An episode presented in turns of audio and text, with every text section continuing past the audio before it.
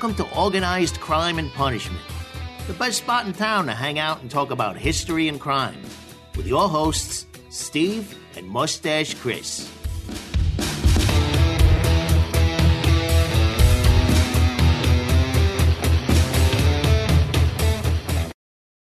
Welcome back, guys. I am very excited to be joined by a very special guest today, Joseph Pascone, host of Turning Tides History Podcast. And he did a really special episode or a series of episodes on the Attica uprising from the early 1970s. And I thought that that tied together really well with what we're talking about in organized crime and the punishment aspect of organized crime as well and crime in general. So thank you so much for coming on, Joe. Uh, if people have listened to my other podcast, the History of the Papacy podcast, Joe Pascone did a really helpful primer on the Risorgimento, and he has a really detailed series on that. So definitely go and check those out and then check out all of his other work as well. Hey, thank you so much for having me on, Steve. And yeah, I did a maybe a bit too detailed of a series on the Risorgimento, but but I, I, definitely did it. It was a lot of fun, and and the Attica one just came out, uh, and I'm just chugging along here over on my end. Well, I think that this is a really interesting topic, the Attica uprising, because it brings together so many threads of society, crime, and in a lot of ways, it's touched our lives personally, being New Yorkers who yeah. are expats from New York. and so it gives us, a, I think we have a very interesting way to look at this objectively and subjectively, especially being that it the incident happened well before either of us was born. So I think we have a little bit of perspective on it, but it's also close to both of us as well. Yeah, in a in a historical sense, it happened yesterday. Basically, it may as well have. It happened. The retaking and the uprising happened in a few days in September 1971 at, like you said, Attica. And this wasn't like an insular event. This was kind of a culmination of basically the 60s. This was all the best and the worst parts of the 60s kind of thrown into a pot and it just sort of exploded over into the deaths of 44 people. And it, it was probably mm, the biggest mass shooting, if you could call it that, up until the present day. Uh, and it was completely sanctioned by the state. I think the best place you could probably start the story is I started, at least in my series, with 1865, because that to me is when race relations sort of start in America previously to that, there were a handful of, of free African Americans, sure. But the vast, vast majority were enslaved peoples who were treated literally like property. The Supreme Court decided these people were property. You could bring them across state lines just like you could bring a chair across a state line and it still counts as yours. Um, after the Civil War, millions and millions of free blacks were given the right to vote. They were given civil rights. They were uh, elected to Congress. They were elected as representatives. They were elected as governors. In 1870, there was a black governor in Louisiana, for example. Uh, once reconstructing re- Reconstruction sort of ends with Rutherford B. Hayes, uh, that's it. Uh, all the reforms of the previous era go out the window. Uh, black codes, Jim Crow laws, they come into effect, not just in the South, but in the North as well. It's, it's, it's just the segregated in the North as it is in the South, just in a different way. It's not the same overt racism like, oh, this is the good old South, so this is how it's going to be. It's, oh, well, you know, your economic status is maybe a little lower than mine because, because of whatever reason. And because of that, you need to live in this much worse neighborhood than I get to live in. So that's where the idea or the start of Attica kind of happens. Now, Attica State is built in the height of the Great Depression. Um, it's in 1931. It's finished in a year, or less than a year. Uh, for the time, it was a state of the art institution. But basically, what happens is over time, the facilities just degrade because time passes. It's 40 years later. It's the late 60s, early 70s, and Attica is a much worse place to live. It's way overcrowded. There's about 2,000 people there uh, in a facility that was probably only built to withstand maybe a thousand, thousand two hundred tops. Uh, and you see in America the continual rise of radicalization. The Vietnam War has started. Um, JFK has been assassinated. Nixon has been elected in a very, very controversial uh, presidential election. You see police riots, uh, the 1968 Democratic Convention in Chicago. You see um, attacks on civil rights, uh, the civil rights movement. You see the Klan uh, come back with a, a new, renewed force, which was super powerful, caused millions of black people to leave the South in the pre or in the post Civil War era. Uh, and these all kind of all these forces kind of come together into a very disgruntled population. And it wasn't just for political reasons. There were obviously political prisoners who were deeply interested in black liberationist movements and, and anti-war movements and were kind of the, the, the rock bed of the, the uprising that's about to happen. But for the most part, there were just uh, regular people who'd done a, the wrong thing in their life. And for the most, most part, they were kids. Like, for example, John Hill, who is the accused killer of William Quinn, he was in Attica because he turned 19 while he was still in juvie. He didn't like, you know, rob a bank and then, you know, set fire to an orphanage or something. He, that's all that happened. He was in juvie because I don't know, could have stole something from the store that was five cents. Um, another guy, Charles Pernasalice, he was in Attica because he didn't inform his parole officer about an out of state trip. And that's how he ends up in, in Attica. So it wasn't just cut and dry. Oh, this is a place for murderers. This is a place for rapists. That's what it turns into. That that's what the the press and and the state tries to turn this place into. It's just this horrible, horrible place, and eventually it even becomes that in uh, after this period. Uh, people talk about Attica as a really dangerous place even today. Uh, and I, I, think it's interesting because it the the uprising takes place during a bunch of other uprisings and a big mess of problems throughout the country. In 1970, in Soledad prison, there's a guy called George Jackson. He was a very famous prisoner slash uh, political uh, activist. He he wrote uh, a book called Letters from Soledad, where he talks about his experiences in jail. Basically, what happens one day is uh, a, a CO or a guard, a corrections officer, CO, uh, sees something in his hair. Apparently, George Jackson somehow, I don't know how this happened, he got a, a wig, and under the wig, he managed to sneak in a pistol. We still don't know how this happened, but in the ensuing, he takes out the pistol, he says the dragon has come. Three people are dead by the end of it, uh, or or two guards are dead, and then three prisoners are dead. And George Jackson's among them. The people at Attica who have heard about this uprising through the the chain of information, um, they instantly assumed that this was a, a police shooting. They they they assumed that it was trigger happy guards who who gunned down George Jackson.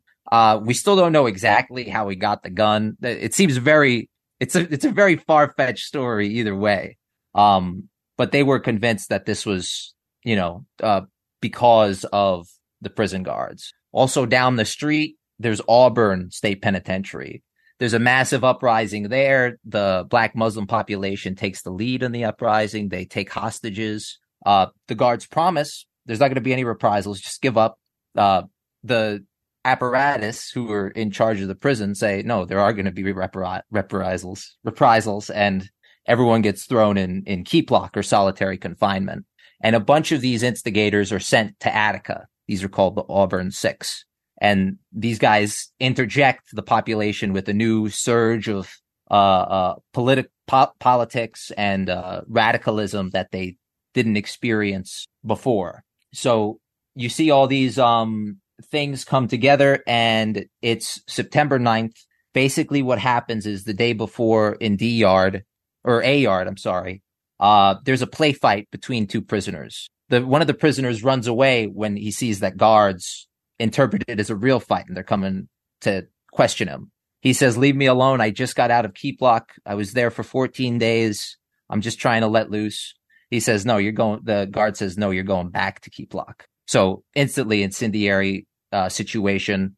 A tussle starts. In the end, the prisoner gets away because the other guards see that there's a very dangerous situation uh, explosive situation building up. They'll deal with this at another time. So that night they come and grab the two prisoners. Uh, one guy is dragged out unconscious. Uh, so they have to like really b- beat him pretty badly to get him out of his cell. Everyone else in the cell block is convinced that this person's dead. So they start throwing things at the CO. One guy gets hit in the face with a soup can. So then it, it's even, it's even more raucous. The head CO, he goes to, to his boss. He says, look, let me keep some guys over, over time so that we can make sure that there's not going to be a incendiary situation. And, and his boss says, who the hell's going to pay for that? Well, that, that was his main argument, which I guess is fair, but in hindsight, probably should have been the last thing on that guy's mind, considering the level of problems at the prison. Um, that morning, everyone's going to breakfast. The person who threw the soup can the day before gets sprung from his cell uh, when the guard's not looking. So you have 60, 70 people who are all pissed at you and you're in charge of them as this guard. It was a lose lose situation. Either you try to act like their buddy or you try to act, you know, like an authoritarian. If you're in that situation, uh, you talked about Mike Smith before. He was someone who chose to act like give, give people respect because he realized that that's the only way they're both going to get through this at the end of the day and both have some sort of semblance of a, a decent time. Um, uh, so this guy gets sprung and they, the state apparatus, the prison apparatus decide they're going to send the whole 50 person squad, the whole 57, the, the whole 50 person regiment back to, back to their cells. They're going to stay in solitary confinement. Uh, when they go to corner them in a place called Times Square, it's sort of like the central corridor for the whole prison. Uh, the prisoners realize what's going on. The guards are too slow on their uptake because there's no communication one way or the other. And riot explodes. Uh, guards are attacked. The door to Times Square is forced open using the plumbing system from the, the, the, the prison's water system. Like water pipes are used to, to jimmy a door, the door open. William Quinn is on the other side of this door. Um, he's, he's in charge of the, who gets in and out. Uh, he surrenders, but he gets overwhelmed and he gets attacked by a whole gang of people uh, and they're landing blows on him. And in no time at all, he's severely, severely wounded, uh, unconscious, bleeding from his face, his head, his mouth, uh, all over the place. He's, he's a, a bloody mess. Uh, and then the prisoners go all over wherever they can go. They try to arm themselves. They try to grab as many hostages as possible. And at this time, this is one of the few times you could call this a riot. This is when the riot was happening. Uh, in these first hours, there's a lot of, of, of rape. There's, there's at least two instances of it. Uh, there's a lot of instances of assault. Um, there's no murders or anything besides William Quinn, who's severely injured.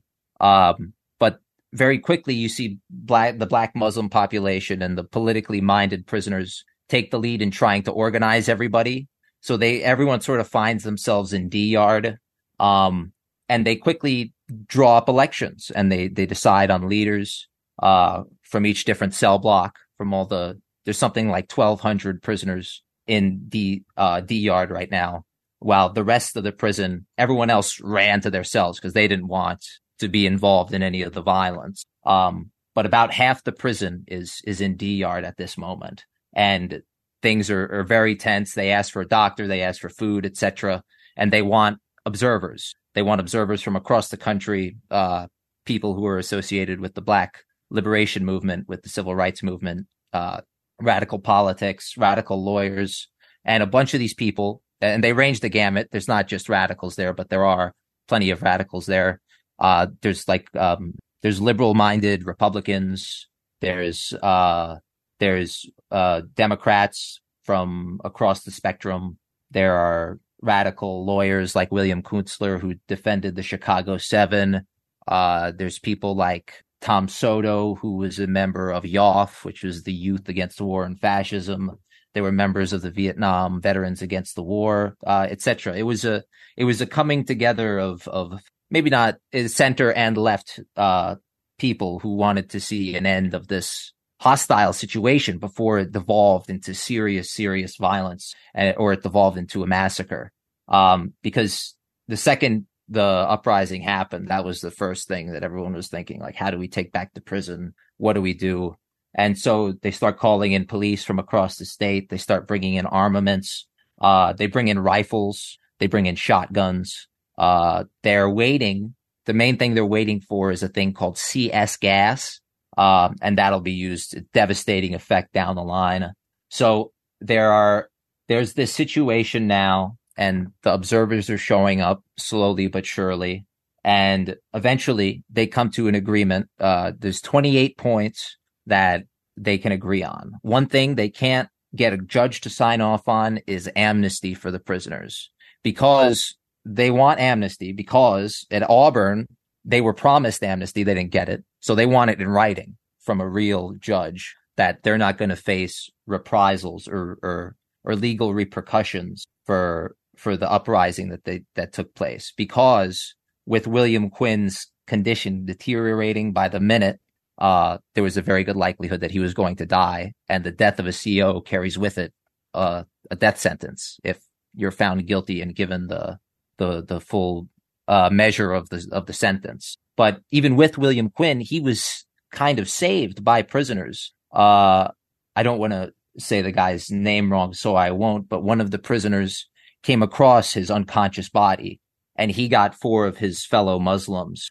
to carry him down the stairs, uh, uh, or, or carry him to the state controlled side of the prison on a mattress.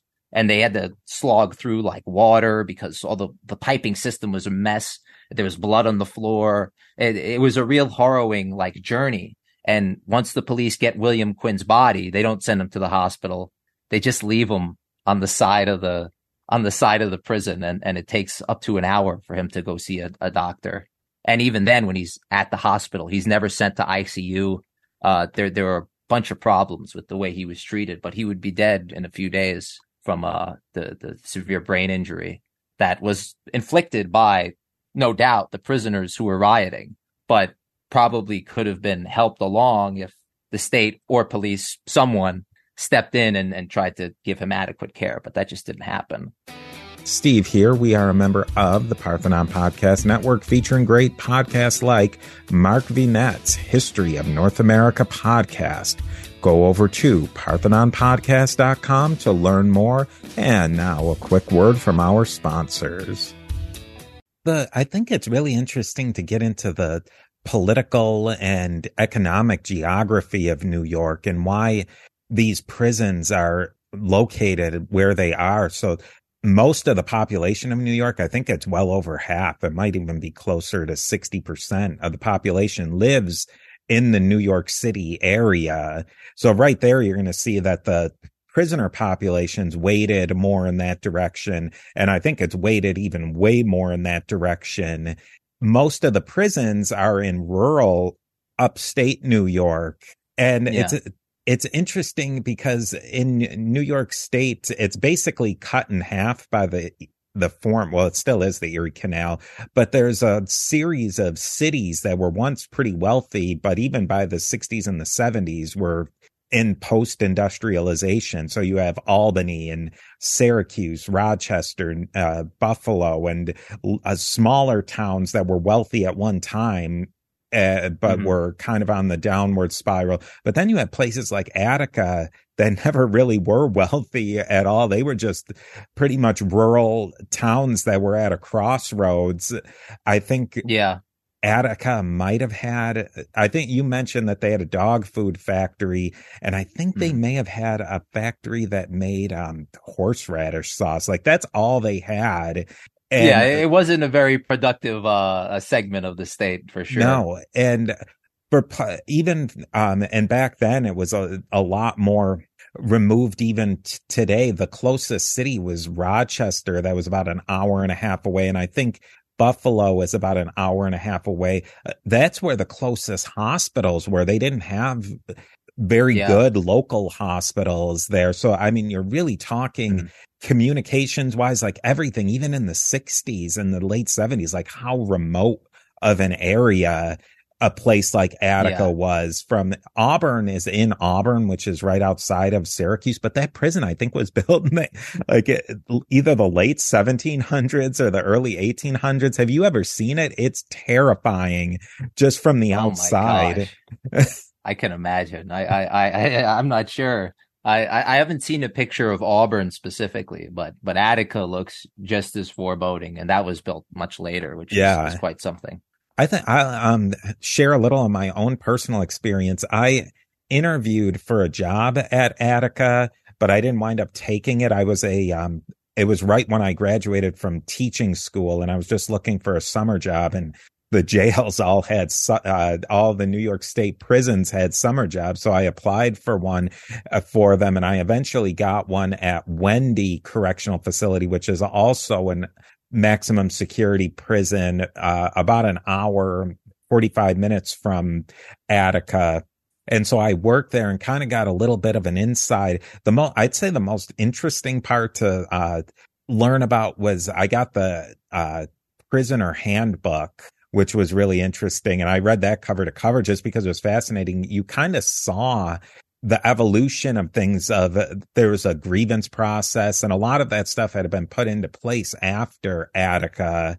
Uh, I, I mean, really that whole time period and probably up until this day, I, this was, uh, this was maybe 15 years ago. So I'm a little out of touch with what the, the newest is, but I felt like even at that point, which would have been a good 35 years after Attica, that it was still a post Attica system in Mhm. place and that that was for the good the better and for the worse like both Yeah, of it was yeah. an, a post attica system because just like um what you were saying, there was no communication. There was very little uh, uh elasticity between counties and and state apparatuses. There was no way to communicate one with the other.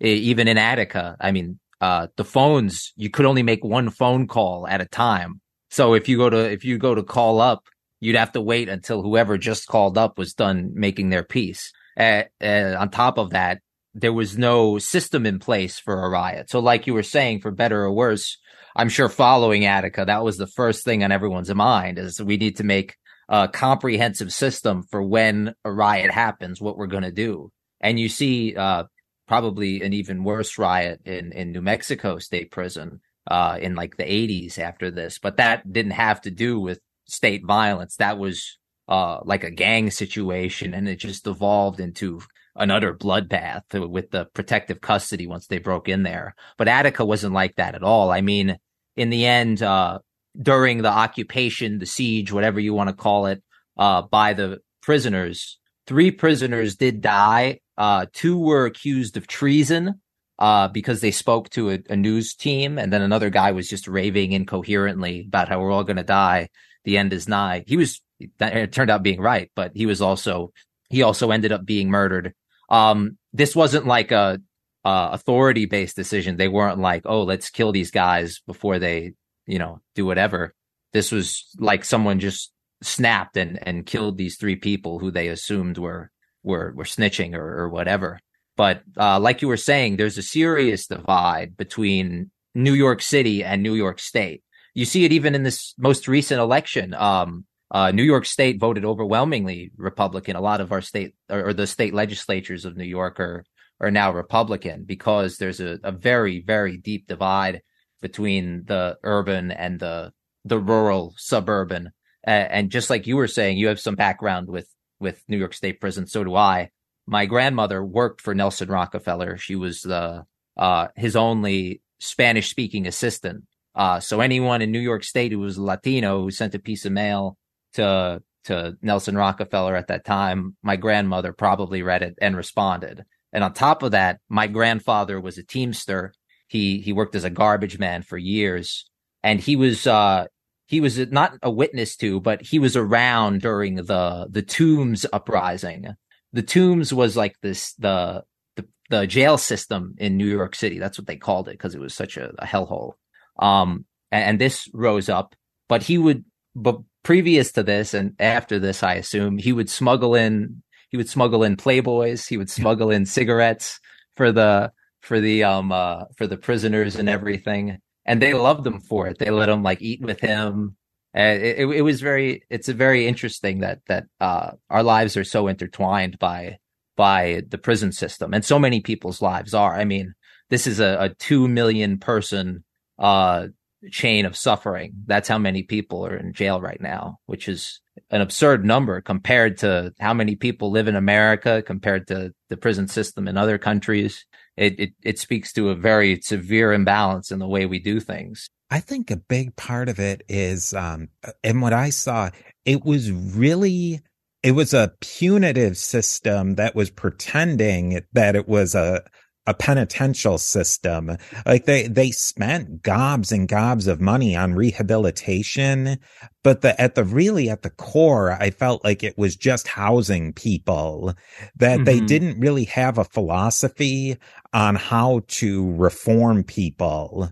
Yeah. Despite, I mean, half of the prison, the half of the employees were seemingly some sort of social worker or, or another, but they just didn't have a, a philosophy like the education didn't really have a philosophy on what to make these people more yeah. educated and more purposeful. I, I, none of it, it just seemed like doing things to check off boxes. Yeah, we're, you know, we have an army of social workers. We have tons of teachers. We have all of this but it didn't seem like there was a philosophy driving it. Like this is how we're going to get these yeah. people. Because another thing is like you have the corrections officers who even at that point, their base pay wasn't incredible. Like I don't think anybody no. was going, has ever gone to become a prison guard to make a fortune. They can make a decent amount of money with overtime, but you're still working in the prison yeah. despite your overtime. And they, um, even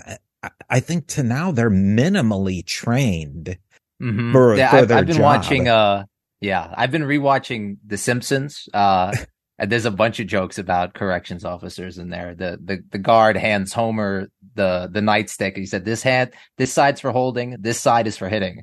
yeah. and, and he's like, "Okay, great. When does my training start?" And the the guard answers, "It just finished." like um Michael Smith that you brought up, I in his memoir, and I think this is pretty common that you got on the job training, like you said, like here's your stick, figure it out.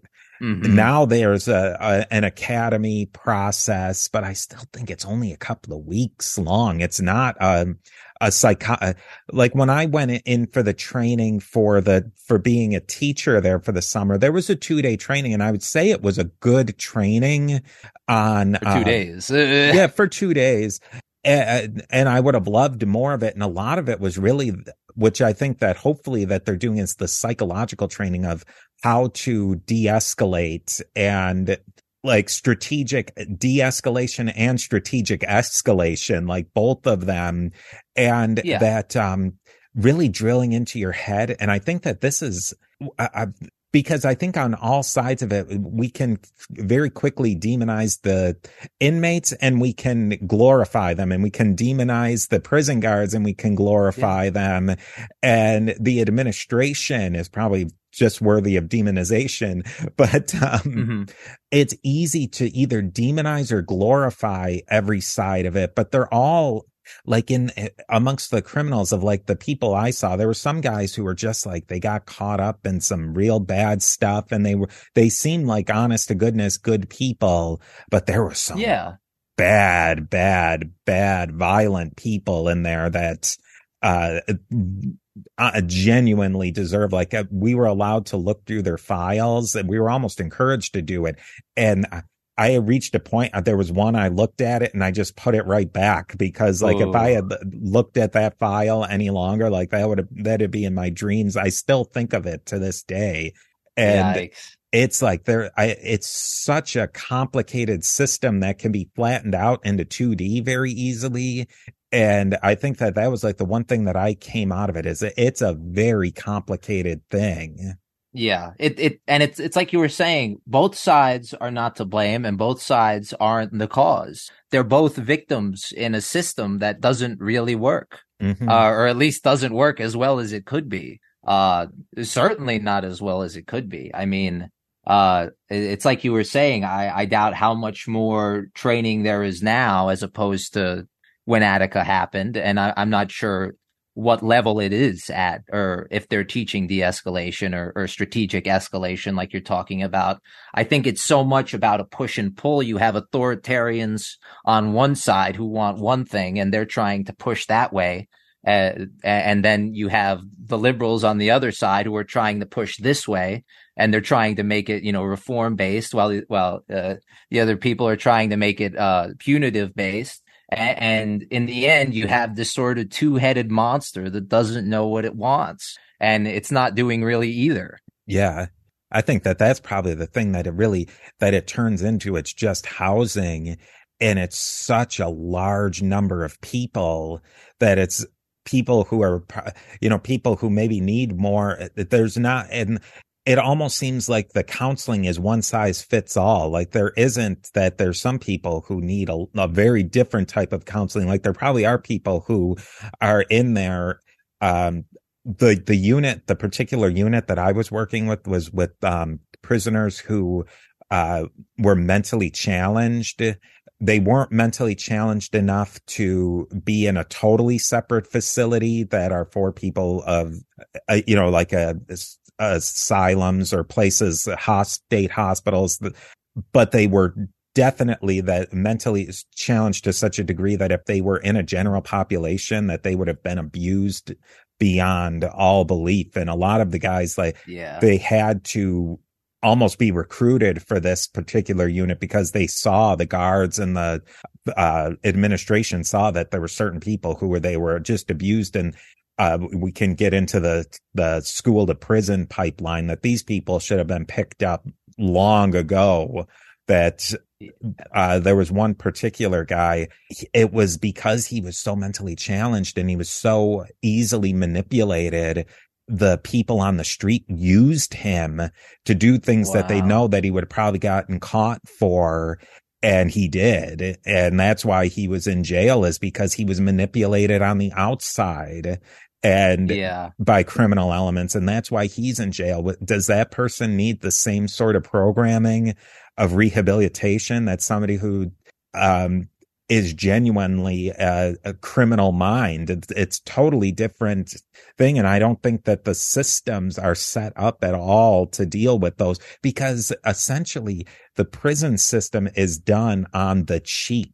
I think when mm-hmm. I was mm-hmm. there that each meal per uh, prisoner was set at something insane, like a dollar and some change per person. So that included their wow. napkins, the cleanup, the utensils, everything had to be done in under $2 per person per meal.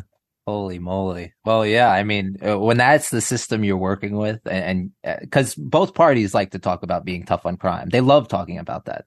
That's one of the few things that is bipartisan in this country. Both parties love to be hard on crime. I mean, you want to look at Bill Clinton talking about you know, super predators or whatever he said, or, or you want to look at uh, uh, Ronald Reagan talking about, you know, Detroit uh, welfare queens or, or whatever.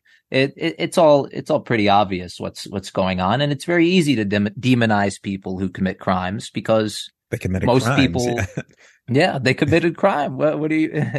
it's it's very hard to argue for that. It's like you said it last time we were talking. It, it's it's very hard. Uh, the easiest argument is usually the the the one that wins out, and it's very easy to be tough on crime. It's a lot harder to be like, oh, we need to raise your taxes ever so slightly so that these 2 million people literally in bondage have like an extra meal a day or an extra shower. And, and that's really where the, that's where the, the, the, the, the, the tire meets the road. That's, that's where it is. I, and, and that's where it usually stops. The second oh, you're going to raise my taxes? That's it. Because that's really the only way. Or you keep investing in private prisons, which I think is, is, is just as a big of a, a crapshoot as, as anything else. Uh, maybe even a little bit worse because you want to talk about profit. I mean, that's a completely profit driven, uh, apparatus then. And, and then I, am not sure if that's the solution. Maybe it is. Uh, I'm not sure.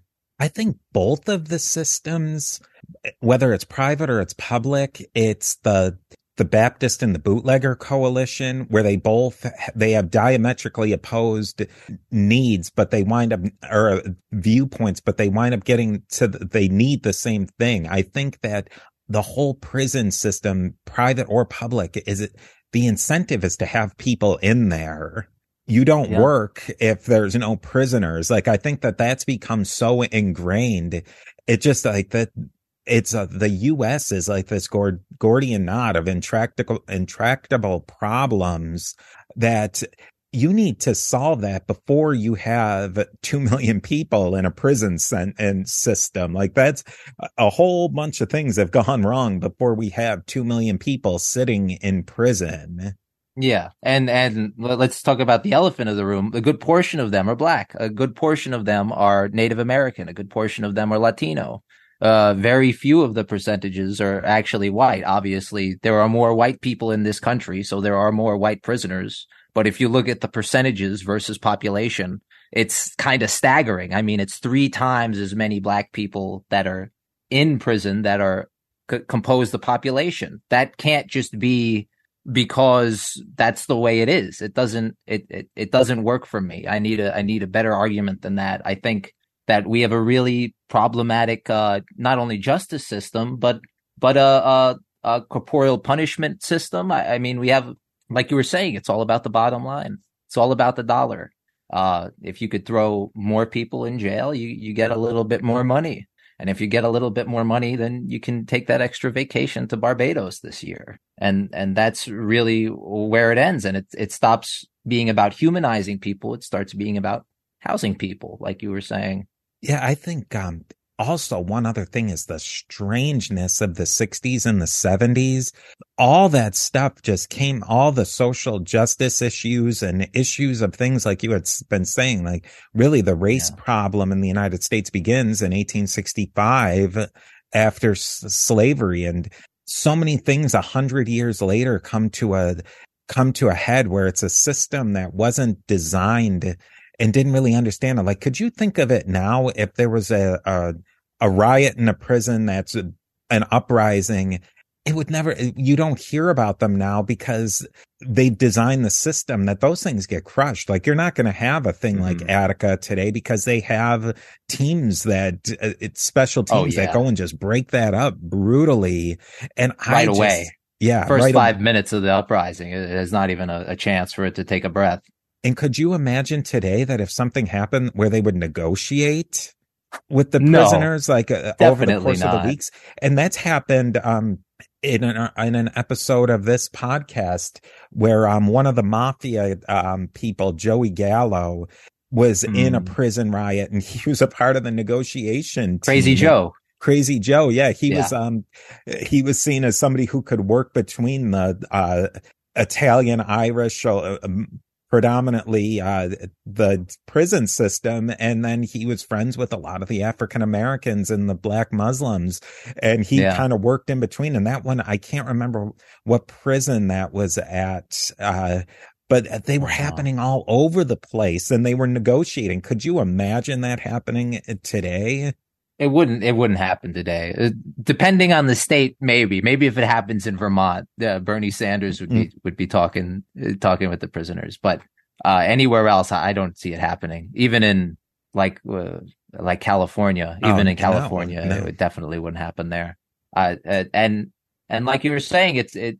This is all a response to the post Attica world we live in. And now we should probably talk about the retaking. Uh, how that yeah, that's a, led yeah, up. Get into that. So over time, they're they're still debating. Uh, the observers are debating with the prisoners. The prisoners are debating back with the observers. Very tense situation. Uh, eventually, though, at some point, the state just decides, you know, this is it. You're going to accept the 28 points we put forward, or or we're storming the place.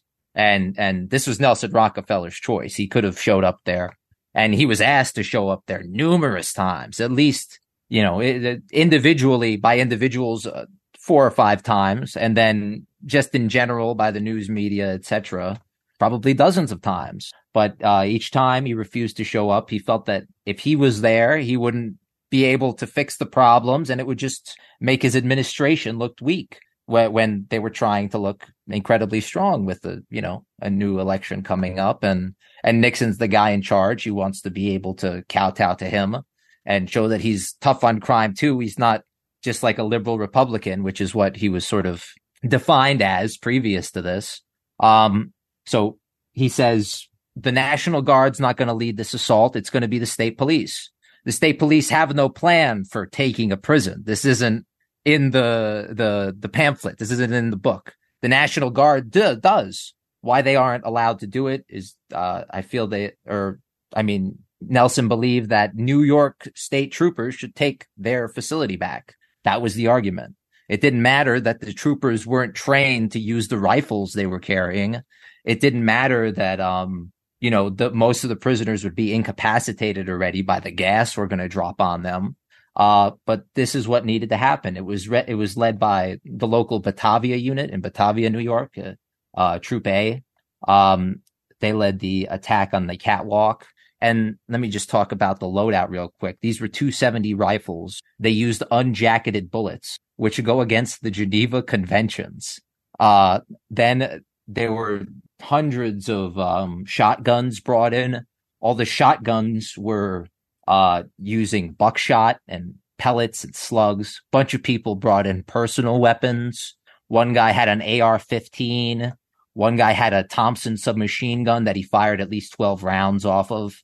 One guy had a deer slayer shotgun with 12 gauge uh, uh, slugs in it.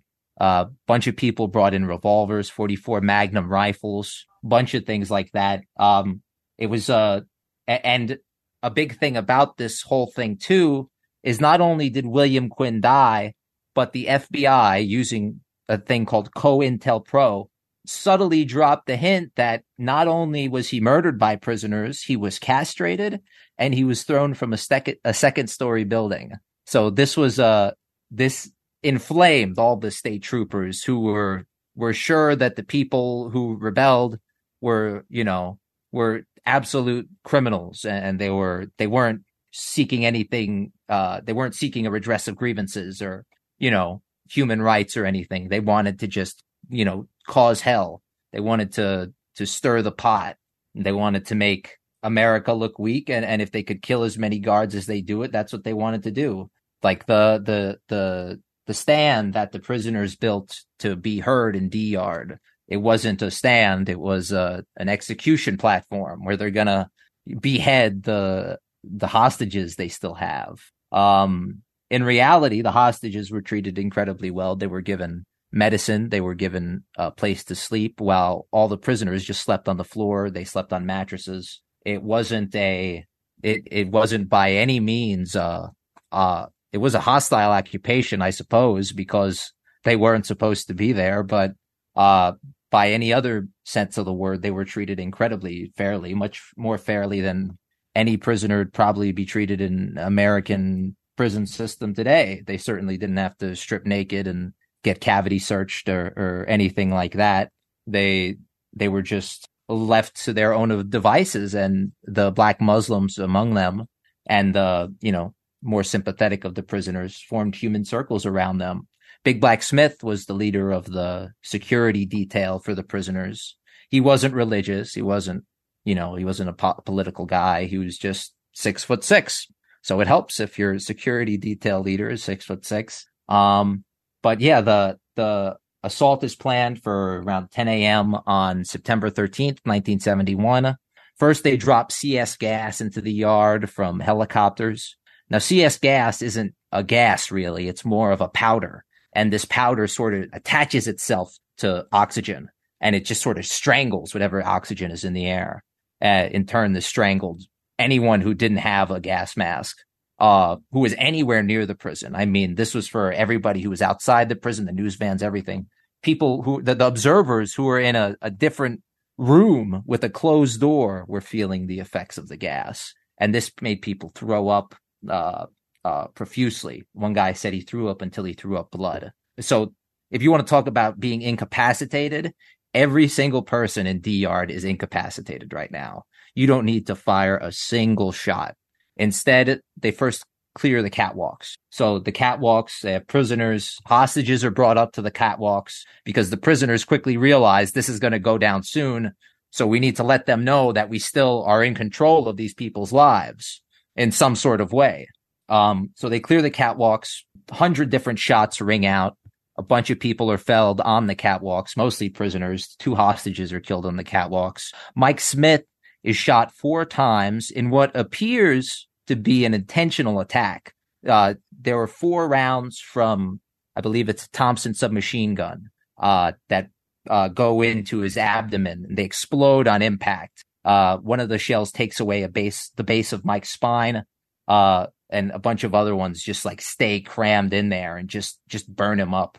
Uh, he's saved. This isn't the first time he was saved by Don Noble, who is his, his prison guardian. Like, uh, he pulled him out of the way uh, of a hail of bullets that were coming right for him. Um, and then it, from there, this assault takes nine minutes. So it, in real life, this would have taken a, a, blink of an eye. But in those nine minutes, something like 900 rounds are fired or 300 rounds are fired. Uh, countless pellets are fired. And each one of these pellets isn't just one pellet. It's about 14 different pellets per, you know, pump of the shotgun. So uh, this would this spread all over the place and it caused absolute devastation. People were just absolutely murdered. Kenneth Malloy, he was shot 12 times in the head by uh by by two separate personal weapons.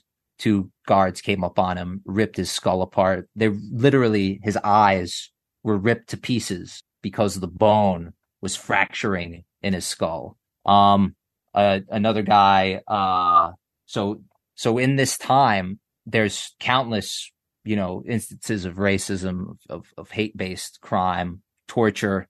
Big Black Smith gets the worst of it. He he's uh he's forced to sit on a, a weight bench for about five to six hours, uh, balancing a, a football on his chest. And the guards around him told him, if you drop the football, we're going to murder you. And they would drop like cigarette butts on him. They'd let a round off and let hot shell casings drop onto his chest, uh, all the while saying the most horrendous things. Cause this was the guy who was accused of, of being, um, William Quinn's castrator. So he was special, specially singled out and he was, he was beaten within a, an inch of his life following the torture on the table. He had to run a gauntlet. Everyone else had to run the same gauntlet, but he got it especially bad. Um, he faced 60 officers alone. And they were hitting him with two by fours and, and batons and nightsticks, anything they could grab a hold of. He had both of his wrists broken by the end of it. So by the end, he's just like sort of grabbing his wrists, trying to protect himself. Um, his head is split open.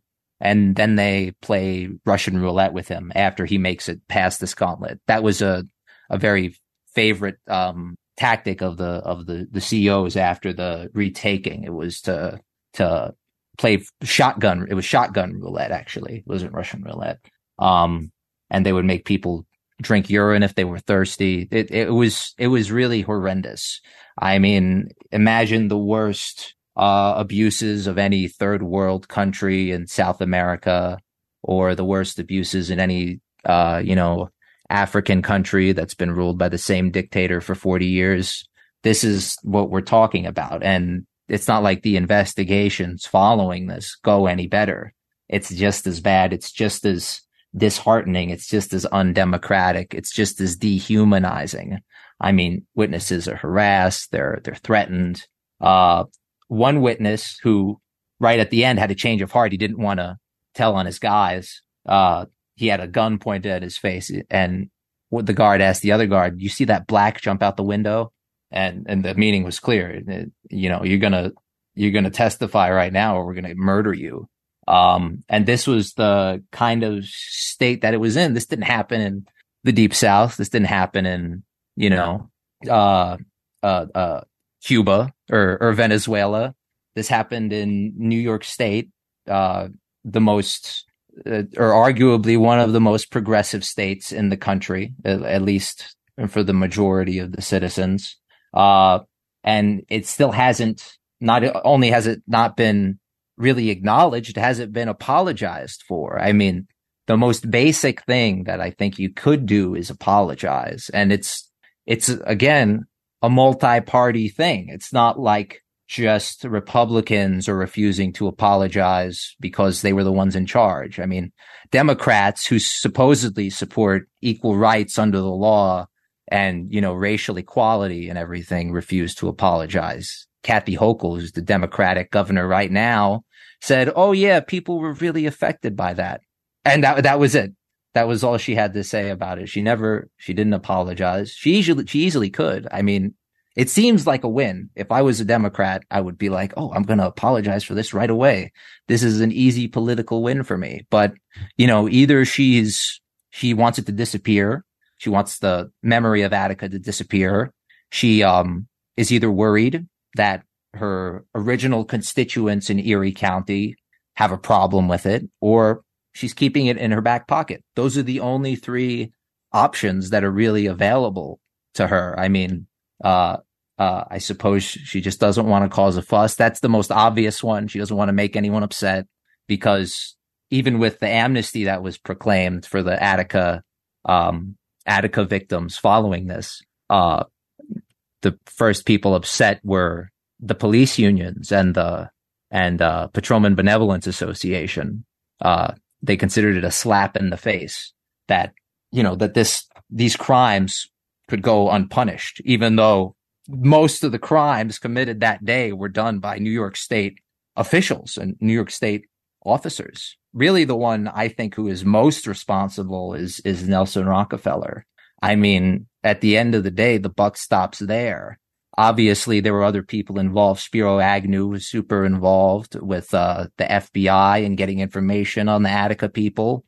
Uh, Richard Nixon just sort of deferred to his judgment. Uh, so if he wanted to, Nelson Rockefeller could have made a difference, but he chose not to for political reasons, which is fine. And in the end, he was rewarded for it. He became the, the vice president under Gerald Ford. So in a lot of ways, it, it, it worked out well for him. It didn't work out for, you know, any of the 40 people who were butchered. Uh, it didn't work out for, you know, 40 people have, that's like what, uh, 500 family members, friends. Didn't work out for any of them who have to deal with the repercussions. Uh, uh, not only that, there were a hundred other people wounded. Um, you know, they have to live with that. People have to live with the racism they experienced that day. They have to live with the torture. Uh, and the police officers who may have committed murder have to live with that. I mean, the officer who's, who supposedly killed Kenneth Malloy says he dreams about brains still because he, he sees this guy's brains coming out of his head as he's blowing it apart. Uh, and, and that's, that's real. It's a bunch of individual um, acts of of horror that culminated in a state designed massacre, and that's really what it was.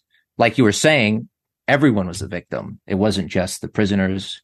It wasn't even the the hostages, um, because the hostages were, were were butchered too. I mean, most of the hostages didn't die on the catwalk. Only two hostages died on the catwalk. Most of them died in the hostage circle, which is pretty crazy.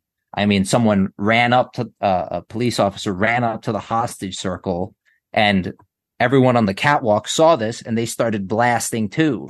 So that spreading their shotgun blasts over, you know, 20 feet or something, it's going to go everywhere. And it's a miracle that anyone survived that, especially in the hostage circle. Eh, it's a miracle so few people died that did.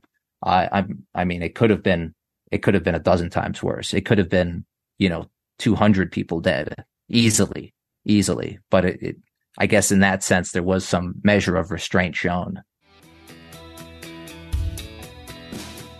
Steve here again with a quick word from our sponsors.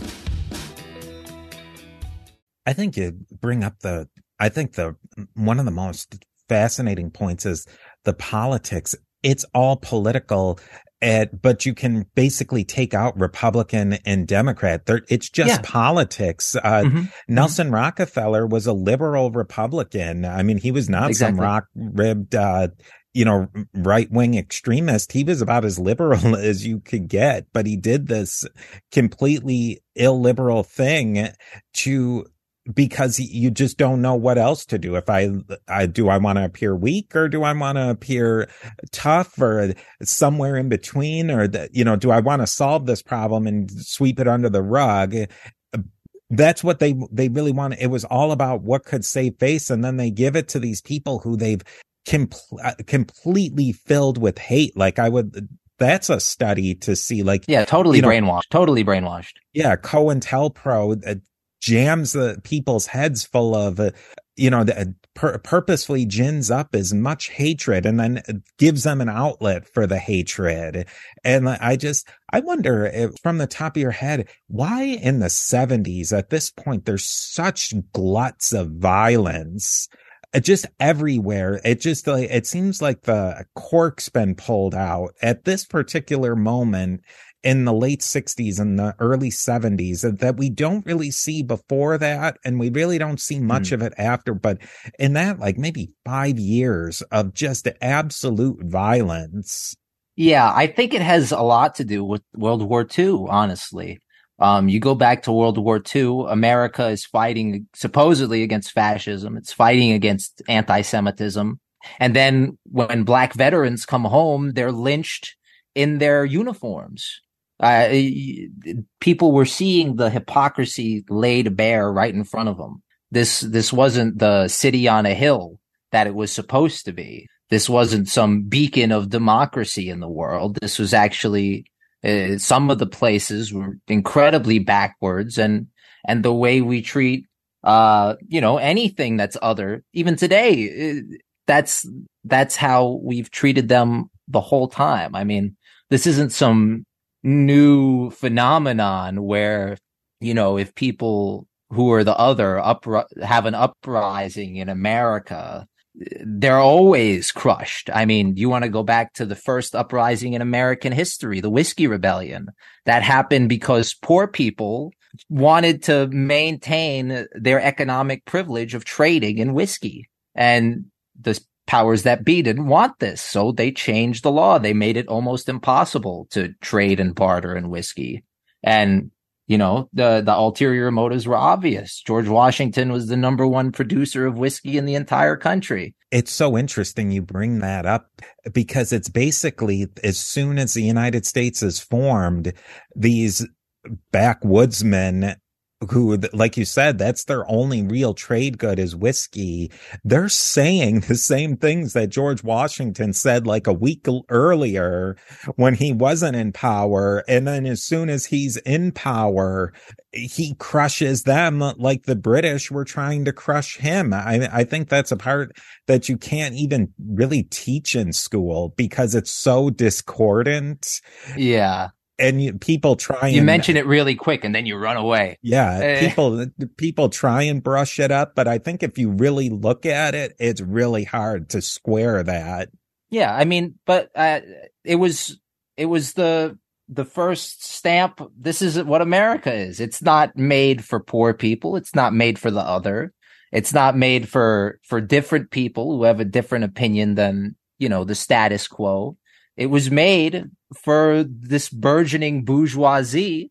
I mean, there's a reason why France, the Dutch, the Spanish all joined on the United States side because these were these were civilized folks who could who who wanted to to bring civilization forward and and that's why they joined up there. It wasn't because this was some radical movement of uh, da, da, da, I mean, if that was the case, we would have joined with the French Revolution when we went at the beginning, but we didn't. We waited until Napoleon was the emperor.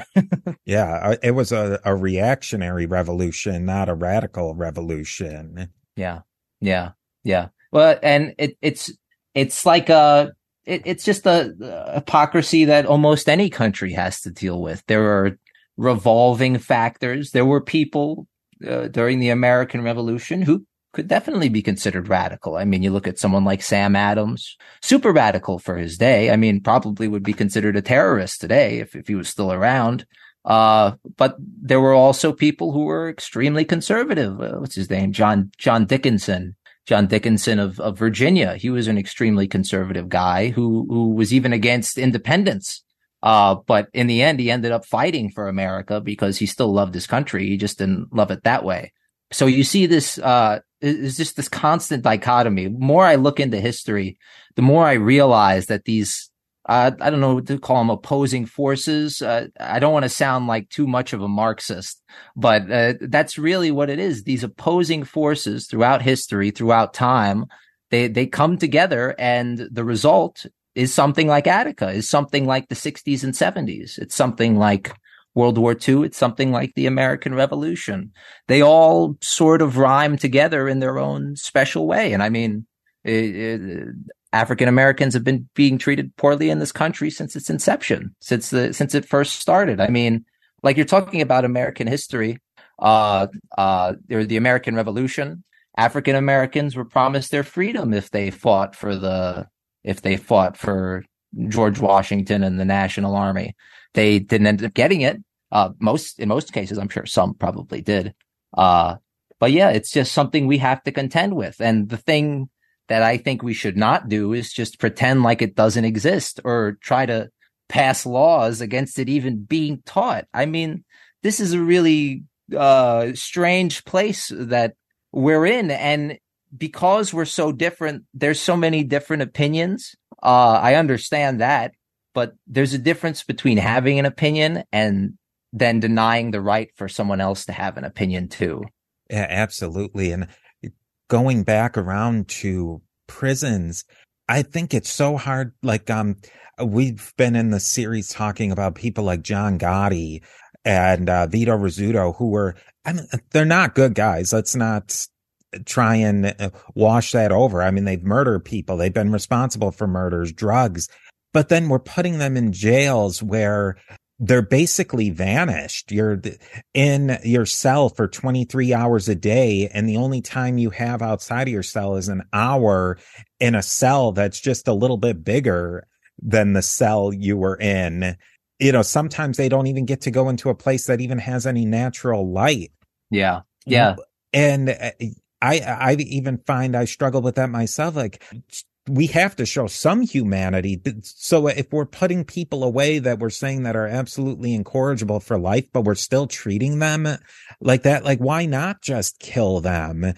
You know, like I think that you're essentially killing them without your your they're basically the the powers are they can't go all the way with the death penalty. So let's just essentially give them the death penalty. But oh, we're anti-death penalty, but you're, you're essentially killing them. And then at the same breath, if you look at John Gotti, where somebody like Sammy Gravano gets out scot free and he gleefully admits he killed 19 people. Like that's the justice system we're working with.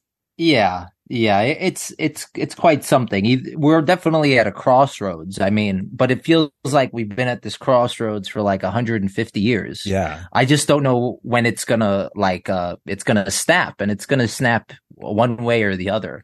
Uh, either people are going to support reform, or they're going to support punitive measures, and they're going to support, like you're saying, just just get rid of them. You know, uh, I, it's plenty of people support that. I'm sure people who are listening to this right now are hearing about the retaking and they're be like that that's what they deserve. They broke the law. That's just what happens. And there is of course that that level of thinking but like you're saying this argument doesn't go around toward white mafioso for some reason. Like it's not the same thing. It's it's uh it's interesting. It's it's it's us as a country. It's it's our big our big sin as a nation i think is not only the the prison industrial complex, but the way we treat uh, different people of different religions, ethnicities, whatever. It's it's a part of us, and it's a part, probably a part of humans. I mean, uh, uh, I I don't know. That doesn't mean that it's good. That doesn't mean you should encourage that part of you. That's that's your that's your Neanderthal talking. I mean, that's your uh that's your really terrified you know, there's only 20,000 of us left in the entire world. We need to preserve our, our way of life thinking. That's, that's where that comes from evolutionarily. Uh, but that, that doesn't have any place, I think, in society anymore. I think we, sh- we can confidently move past it. Yeah, I think instinctually we want people who've done wrong things to be punished. And I think we all struggle with that, that we want them to get really punished. I think a funny thing when we were, eh, when I t- taught in the prison was on Fridays, we would watch movies and sometimes the movies would be cops and robber movies. And th- these criminals, a lot of them were doing life sentences to a man. They always rooted for the police in these movies. Like you would think that there would even be one rebel who is anti-police yeah. and they to a man, like I think instinctually when you would strip it away, and I'm sure if you would talk to them on a political basis, they were all against the police. But when seeing it presented, fictionalized, they would uh, they would root for the the quote unquote good guy and yeah. root against the bad guy. Well, it's like with anything; it's how the story is presented. I mean, yeah. You could present it uh, the other way, and I'm sure there have been movies like that. But uh, yeah. Uh, for the most part, that's the the way it, it, the way it's presented is the way it is.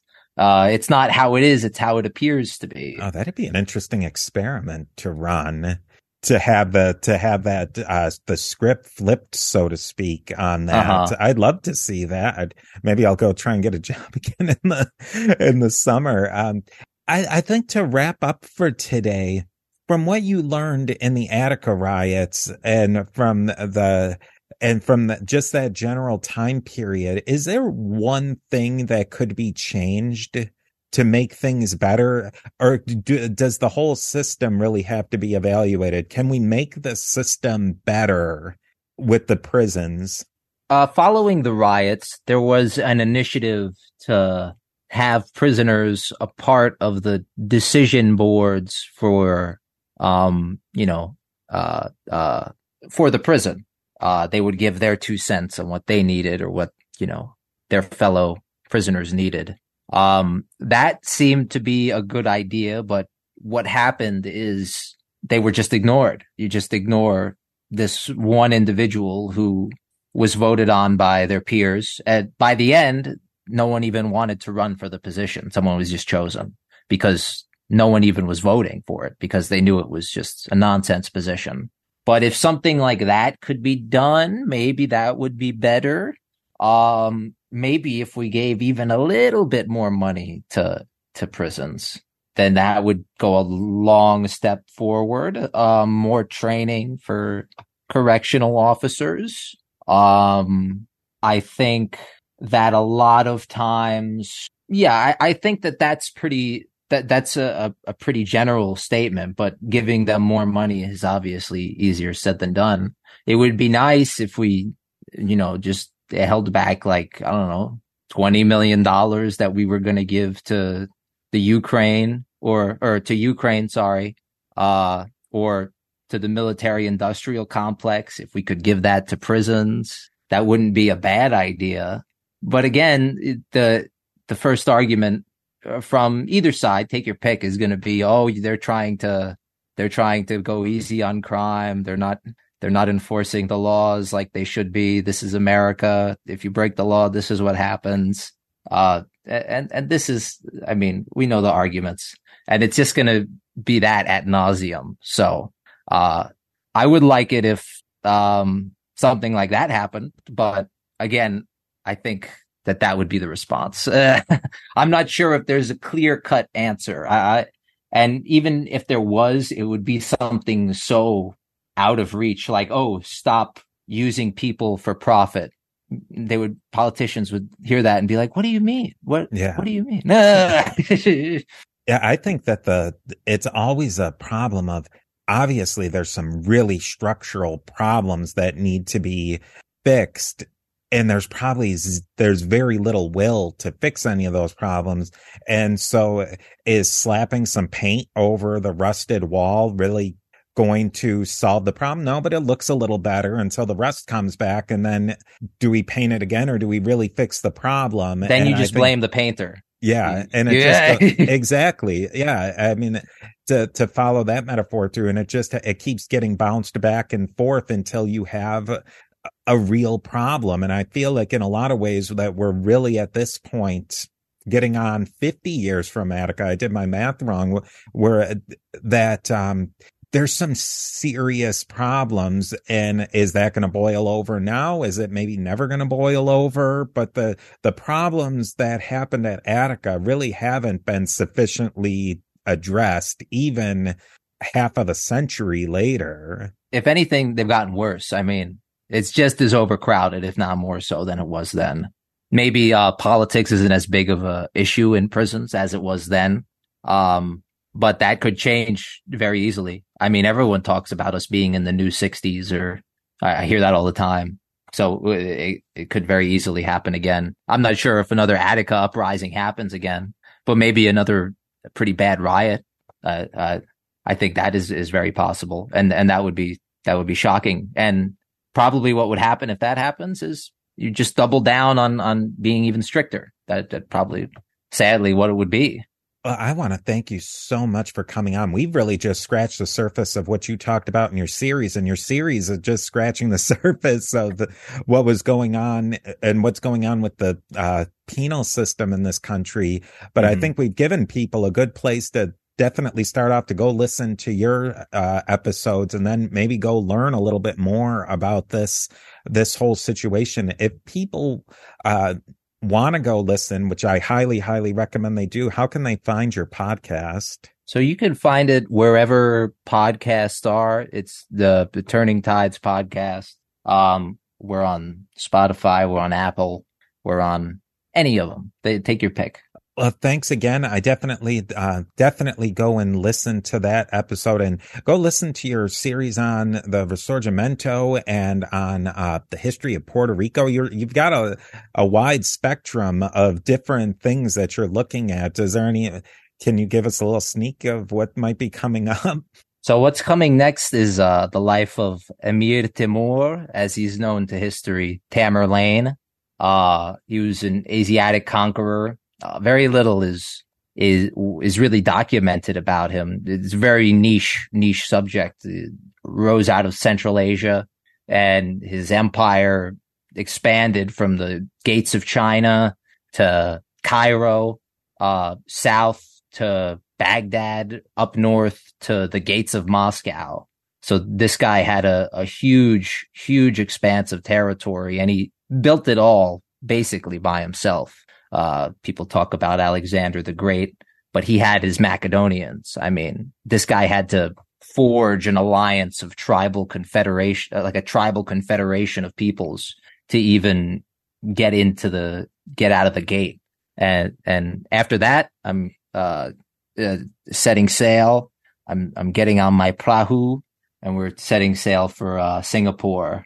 We're going to talk about the Orang Laut, how they discovered the island, how they created the first initial settlements there, up through uh, Stamford Raffles, who's one of the most interesting, weirdest dudes in history, how he founded the modern colony, the British colony of Singapore, uh, up through the imperial Japanese invasion and, and desecration of the place for years. Oh, wow. That's awesome. I can't wait to listen to all of that. Thank you again for coming on and uh, you're always welcome. Oh, that's awesome. I, I, I love so much being on. It's a lot of fun to to talk to you. I, I think we should definitely uh, talk again about some mafioso stuff. That sounds oh, like a absolutely. Lot of fun. Yeah, I'd love to talk about um uh Lucky Luciano. He's he, he's a a far off relative, a far flung relative of mine. So yeah, let's definitely do that. I think uh, people will love that and a deep dive into uh, Lucky Luciano is uh, you can always talk about him. He's one of the most fascinating characters I would dare say in American history. Yeah, yeah, probably responsible for us winning World War II in, yeah. a lot of ways. Hey.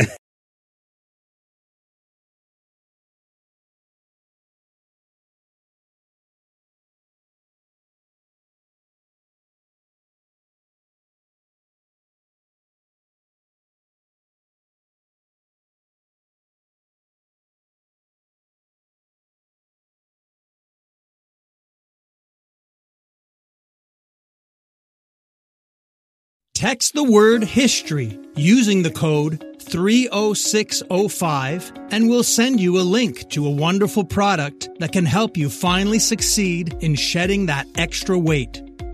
Jeff in Indiana lost 55 pounds with Calitrin. Lily in Tennessee shed 42 pounds. Beth is sleeping much better and her joint aches have eased up considerably. Text the word history to the code 30605 right now to see this week's special offer on Calitrin. Calitrin contains collagen, the most abundant protein naturally occurring in the human body, which decreases as we age. Taking Calitrin promotes better sleep, more energy, less joint pain, and best of all, weight loss. Calitrin has an amazing 86% success rate with their 90 day supply. And this week, take advantage of our special offer. Buy the 90 day supply and get an extra month free plus free shipping. Ordering is so easy. Just text the word history. That's H I S T O R Y using the code 30605 and we'll send you a link to this special offer.